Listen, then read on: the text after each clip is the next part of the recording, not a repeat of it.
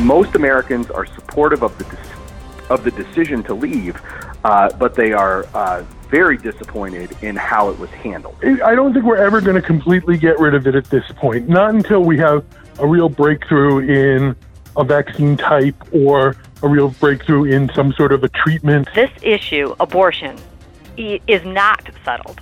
It's clearly not settled. After 48 right. years of dealing with Roe versus Wade and the abortion issue, um, it's very, very divisive. You're listening to Pod Sui, the week's top stories served a la carte. Subscribe at thegreatvoice.com or wherever you get your podcasts. The U.S. military completely cleared out of Hamid Karzai International Airport in Afghanistan Monday afternoon Detroit time, effectively ending America's longest war, turning the country over to the Taliban. WJR senior news analyst Chris Renwick appeared on the Mitch Albom show with Steve Courtney minutes after the final plane took off. A commander of the United States Central Command, General Kenneth McKenzie, talks about the number of Americans, Afghan civilians, and allied forces that have been extracted. U.S. military aircraft have evacuated more than 79,000 civilians from Hamid Karzai International Airport. That includes 6,000 Americans and more than 73,500 third country nationals, and Afghan civilians. Speaking to reporters this afternoon, General Kenzie McKenzie rather says this is a significant step as we approach the 20th anniversary of the events of 9/11. Tonight's withdrawal signifies both the end of the military component of the evacuation, but also the end of the nearly 20-year mission that began in Afghanistan shortly after September 11, 2001. Now, over the span of those nearly 20 years, General McKenzie says we brought the mastermind of the terror attacks on that horrific day to justice. We also spent a great deal. And he isn't talking about the dollar spent in the conflict. It's a mission that brought Osama bin Laden to a just end, along with many of his Al Qaeda co conspirators. And it was, not, it was not a cheap mission. The cost was 2,461 U.S. service members and civilians killed, and more than 20,000 who were injured. Sadly, that includes 13 U.S. service members who were killed last week by an ISIS K suicide bomber. Now, the final withdrawal today meets the requirements set by the Biden administration and the Taliban to work with all U.S. forces and withdraw from Afghanistan by August 31st. General McKenzie also says the ISIS threat to withdraw the operation was very real until the very last plane took off. He said there was overwhelming U.S. air power circling overhead in an effort to prevent further attacks. Now, although uh, although many Americans have been uh, airlifted out of Afghanistan, not all Americans have been evacuated. The general and the White House say there are still Americans on the ground in Afghanistan who want to leave but remain in the country. While White House Press Secretary Jen Psaki was unable to give an estimate on exactly how many Americans remained in the country, the State Department says it's below 250 Americans that are still on the ground in Afghanistan at this hour. And Steve, one final note to to remember here the president had mentioned just last week, uh, or perhaps even the week before, that any American that wanted to get out of Afghanistan was going to get their ticket punched to get out of Afghanistan. That has not been the case so far. There are still up to 200 Americans and Afghan allies reportedly stranded in Afghanistan. So, how has the Afghanistan pullout affected Joe Biden's approval rating? According to 538, the president's approval rating stood at 52.7 last month and dipped to 47% soon after the attack on the airport in Kabul. Does this put the Democrats at risk for 2022 and 2024? Kevin Dietz spoke to Dave Dulio, political science professor at Oakland University, and Guy Gordon had veteran political analyst Bill Ballenger, editor of the Ballenger Report. It's not a sinking ship yet, uh, but if we think about you know what the public is looking for, uh, they want a government that works well, that is effective and efficient and, and competent. And when most Americans look back, and this is in the polling data that's that's out there in the last week or so, when most Americans look at the way this was executed, they see mismanagement and they they see uh, poor execution, and that's what's got them angry about how the United States left Afghanistan. Uh, most Americans are supportive of the of the decision to leave, uh, but they are uh, very disappointed in how it was handled. Yeah, the, and the and the numbers are not just sliding; they're bad on Afghanistan for President Biden. They're they're, they're problematic, um, and uh, I, I, just I, I'm just curious: can Joe Biden move on to other issues? Because, you know, I, I look at when we're putting the show together and there's a lot going on in the world, but I don't know how to start this show without talking about the Americans who are still stuck in Afghanistan, to talk about the thousands of allies who are still stuck in Afghanistan. I, I mean, can Joe Biden change the subject? Well, I, he's going to try, right? And, and I, and I think you're right that, that, uh, that that's the other thing that, that maybe the most pointed thing, not maybe, it is the most pointed thing that I think a lot of Americans are are looking at when they see the the poor execution of this. They they uh, they look at it and say, how could we possibly leave uh, between 100 and 200 people uh, in Afghanistan? Uh, these folks that wanted to leave couldn't get to the airport, couldn't get on an airlift. Uh, how can we do that to those folks? And you know, the president can try to move on, but his political opponents aren't going to let him. And God forbid something happened to, to one of those families, to one of those people in Afghanistan who's, an, who's a U.S. citizen who's trying to get out. Um, then he, if something happens to those folks, he's in real trouble. Yeah, and September 11th, right around the corner. It's just it's so frightening and awful to even consider something like that happening. But it, it's hard not to think of it as a, a possibility. Um, what do you think Republicans do next? Do they ask for a resignation? Do they uh, uh, insist on investigations? Uh, some have already called for a resignation. Uh, some have called for impeachment. Uh, and and they're not going to get it, obviously, um, and it, because Republicans don't control either chamber of Congress, they're going to have a hard time doing the kind of investigation that they would like to do. And uh, because uh, Democrats are in control of committees and they're the committee chairs, so so they will control any investigation into the, the Afghan withdrawal that that does come of it. Uh, but that won't stop them from uh, going on cable news, from uh, messaging to their constituents, to you know, doing all they can uh, to contrast their view with that of the president. And is all of that pointing towards the midterms? Uh, they're you know they're still uh, a, a, year away, uh, but that time will will come. you know, people are constantly running uh, for for Congress. Absolutely, uh, no no doubt about it when your enemy or opponent is in the process of destroying himself, don't intervene. Don't get into it. Stand aside, hold their coats, and let them destroy themselves. So I think the Republicans got to be very careful not to overreach and overreact and try to exploit what's going on with Joe Biden and the Democrats right now. I think the Republicans would be well advised to step aside, be relatively quiet, I think the one thing they can do that everybody would applaud is stand up for the idea of getting the remaining Americans out of Afghanistan who are still there, who want to get out, and uh, stand up for our servicemen and our veterans and constantly pound away on support for the troops and veterans in the military and anybody in Afghanistan who is still suffering as a result of the Taliban takeover. And for that matter, they can also, the Republicans, be hard on accountability for the Taliban and how they conduct themselves. We're hearing all this happy talk about the Taliban has changed and they're going to be cooperative and they're not going to be the terrible people we remember from two decades ago. Well, let's see if that's really the case. And if it isn't, the Republicans ought to remind everybody, well, guess what?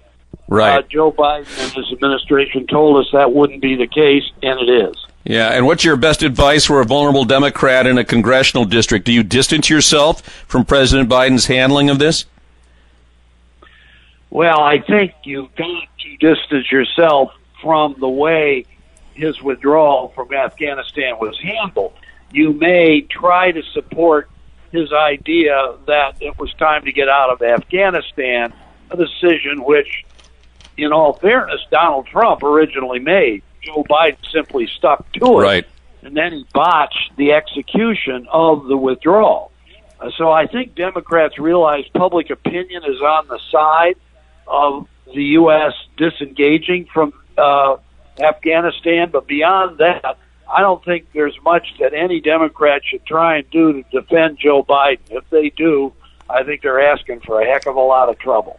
The Supreme Court decided not to block a Texas law that would make abortions illegal after six weeks and offer financial incentives to anyone who would out medical providers who would do so. Guy Gordon got reaction from both the pro life and pro choice sides of the argument, with Genevieve Marnon, Legislative Director, Right to Life Michigan, and Barb McQuade, former U.S. Attorney under President Obama. They they really just did, did what the Supreme Court kind of does a lot, and that is they they kick it back down to the lower courts to, for the lower courts to make their decision. And you know, I, I think people have this idea that every single case that gets asked to be heard by the Supreme Court is heard, and that's just not true. So they're letting it play out in the courts the way that they do, and and we will wait and see what happens with regard to that. Um, because So- right now it's still in the district court, right? Right. I mean, it's still got to work its way through the courts. So, in other words, stay tuned. So it, it is interesting some of the hyperbole on, on both sides. I mean, others, and I really appreciate your objectivity on this because some are saying, you know, this is this is the beginning, and the end of Roe v. Wade, and there's uh, victory dances in the streets. Others are saying, well, this shows you what you get when you have a, a, a conservative court, and it's time that we start expanding the court. Um, what do you think the political fallout will be if it isn't a landmark decision? Uh, might it ignite, um, you, you know, uh, an excess of enthusiasm on the on the part of liberals to overturn a lot of the things that uh, conservatives have done? Well, Guy, you know, this issue, abortion, is not settled. It's clearly not settled. After 48 years of dealing with Roe versus Wade and the abortion issue, um, it's very, very divisive, and people are feel very strongly about this on both sides. Um, I think that the Texas case is definitely um, test ground, if you will, um, but we also have to, you know, not forget that the Supreme Court already kind of stirred a firestorm when they accepted the Dobbs case, the Mississippi 15-week ban. So that's on the docket currently. That is one that the Right. Supreme Court has actually agreed to hear, and one which some people are suggesting may be the case that overturns Roe versus Wade. And, does, and sends the decision back to the states. I think that's another misnomer people have that oh my gosh, as soon as the uh, the Supreme Court overturns Roe, abortions are illegal all over the United States. That's just not Right. true. So, my analysis of the Texas law, and please feel free to correct this armchair attorney if I'm wrong, but uh, the, the, the law basically puts activists or the general citizens into the position of being the law's enforcers, kind of deputizing them to call out uh, abortion providers in civil court with lawsuits, even offering bounties up to $10,000. I guess one of my concerns that I have when you incentivize something like this financially, does it raise the prospect or the probability of false charges and dishonesty? Well, Guy, you know, I'm an armchair attorney myself. I'm neither a legal scholar, uh, so it's one armchair attorney to another. Welcome but, to the club. Uh, Okay, so so my reading of it was not so much that they're quote deputizing the public as much as they're saying this we're not criminalizing abortion. C- Abortion is not going to be um, nobody's going to be held uh, with regard to felony charges, misdemeanor charges. No one's going to lose their their license over this.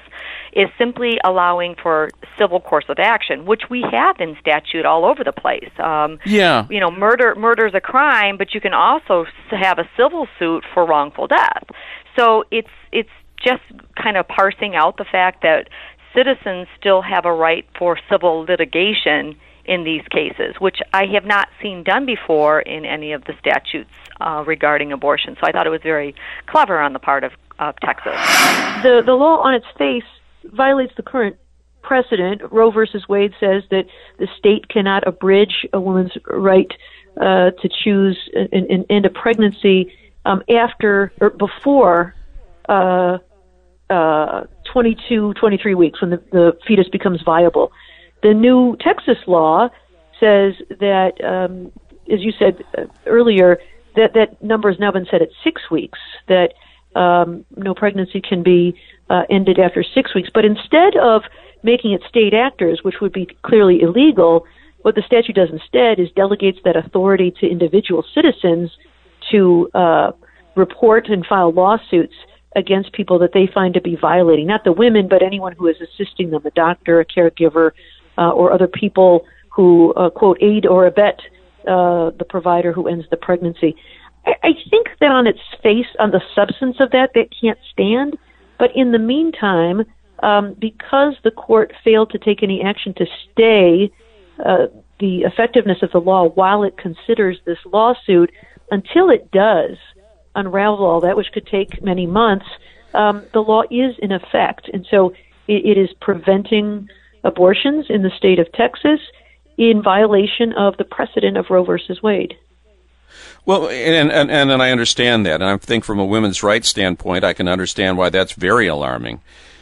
But in, in just the sense of how they did this and how they avoided this judicial review, uh, we don't have the normal guardrails of warrants here and judicial review that we might have in a criminal case. You've got a ten, up to a $10,000 bounty for turning someone in. Does that set a new kind of precedent, precedent that could lead to unforeseen consequences? Yeah, I mean, I think if you you know take it if it's if it were to be successful, for example, you might see um, people in another state that is opposed to say gun rights uh, pass legislation that says it's illegal to possess any gun. Now we all know that that violates Supreme Court precedent in the Second Amendment, which says that we have an in, has been interpreted to mean we have an individual right to bear arms. Um, but we're not going to have the state enforce that law. We're going to say private citizens can bring lawsuits if they catch somebody with a gun. They'll file a lawsuit. They get a ten thousand dollar reward for doing that, and the state has clean hands. There's nobody in the state who's doing this, so there's there's no state actor uh, to sue to enjoin this. So I think it's the same kind of thing, and regardless of what your issue is, if you care about uh, reproductive rights, or if you care about gun rights, or whatever it is, I don't think right. a state can circumvent its own responsibility by delegating it to a, to the private sector. And that's why I think in the long term, I think that this effort in Texas is likely to fail. But I think in the short term, it means that every minute that goes by, there are constitutional rights that are being violated. And it's regardless of how, how you personally feel about abortion rights, it's on the books until it's not. And there is a case before the court this term on the non shadow docket, the traditional docket, a case called Dobbs out of Mississippi, where the court is going to consider uh, a, a right. challenge to Roe about whether 15 weeks can be um, uh, the, the the the ending point uh, after which you cannot have uh, an abortion lawfully. And you know that's the proper forum for hearing that. And I think the part of this that offends lawyers who you know certainly care a lot about process is that uh, I really um, thought that what Chief Justice Roberts wrote in his um, dissenting opinion uh, just the other day is you know no doubt there are procedural complexities in this case because it's so unusual. And it's going to take some time for that to work through the courts to untangle that. But in the meantime right. what we usually do is we preserve the status quo. We say let's just put a pause on this law going into effect. We'll study it. And then if it is unconstitutional then we will strike it down. But in the meantime people can still have the rights that they are entitled to under Roe versus Wade. Governor Whitmer held tight to her claim that she will not call for statewide mask mandates for schools, despite many counties implementing their own and COVID numbers ticking up due to the Delta variant. It's a much different approach than the one she took in the earlier days of the pandemic, and Paul W. Smith asked her, What's changed? We're in a very different place now, and certainly uh, have had, it's been contentious, it's been difficult. Uh, we've had a lot of lawsuits, and uh, some of those same powers aren't aren't available. Some are, but the fact of the matter is, the biggest change is that every one of us can avail ourselves of a vaccine now. You are able to walk in most places and just get a vaccine immediately. We're uh, over 65% of our population is vaccinated. But when you talk about 12 to 15 year olds, we're only around 40%. And that's why we're really encouraging the local public health departments to be working with school districts and parents to get these kids vaccinated. Obviously, kids under 12 aren't yet eligible, and that's why it's so important that they are masking up and that all the adults around them are vaccinated. And that's why we all have to continue to avail ourselves of the science, which is a mask is still an important implement we should be using when we're inside, and that means all students. But it also means getting vaccinated, which is free. Uh, it works, and when we see who's getting hospitalized, it is overwhelmingly the unvaccinated, and that's why it's important for us to encourage people to to go get vaccinated. Doctors are calling it the virus of the unvaccinated. Matter of fact. And those are doctors. That's not a political statement. Those are doctors that are saying that from what they're seeing and what they're experiencing. Dr. Matthew Sims, infectious disease expert from Beaumont Health, had some sobering news about coronavirus, the Delta variant, and the vaccine for Steve Courtney on the Mitch Albom Show. I don't think we're ever going to completely get rid of it at this point. Not until we have a real breakthrough in a vaccine type or a real breakthrough in some sort of a treatment. Um, I don't think we're ever going we're going to be getting rid of it. What we need to do is be able to manage it to get it as low as possible. We need treatments that work. We have treatments; they only do so much right now right? And we what what we really need to do, you know, again, right now, there's three reasons that you know cases are up and breakthroughs are up. You know, one reason is Delta. Delta is worse. It spreads faster, and it looks like that the the vaccines lose some activity against Delta, right? So that's right. one thing. They're still active. They're just not as good.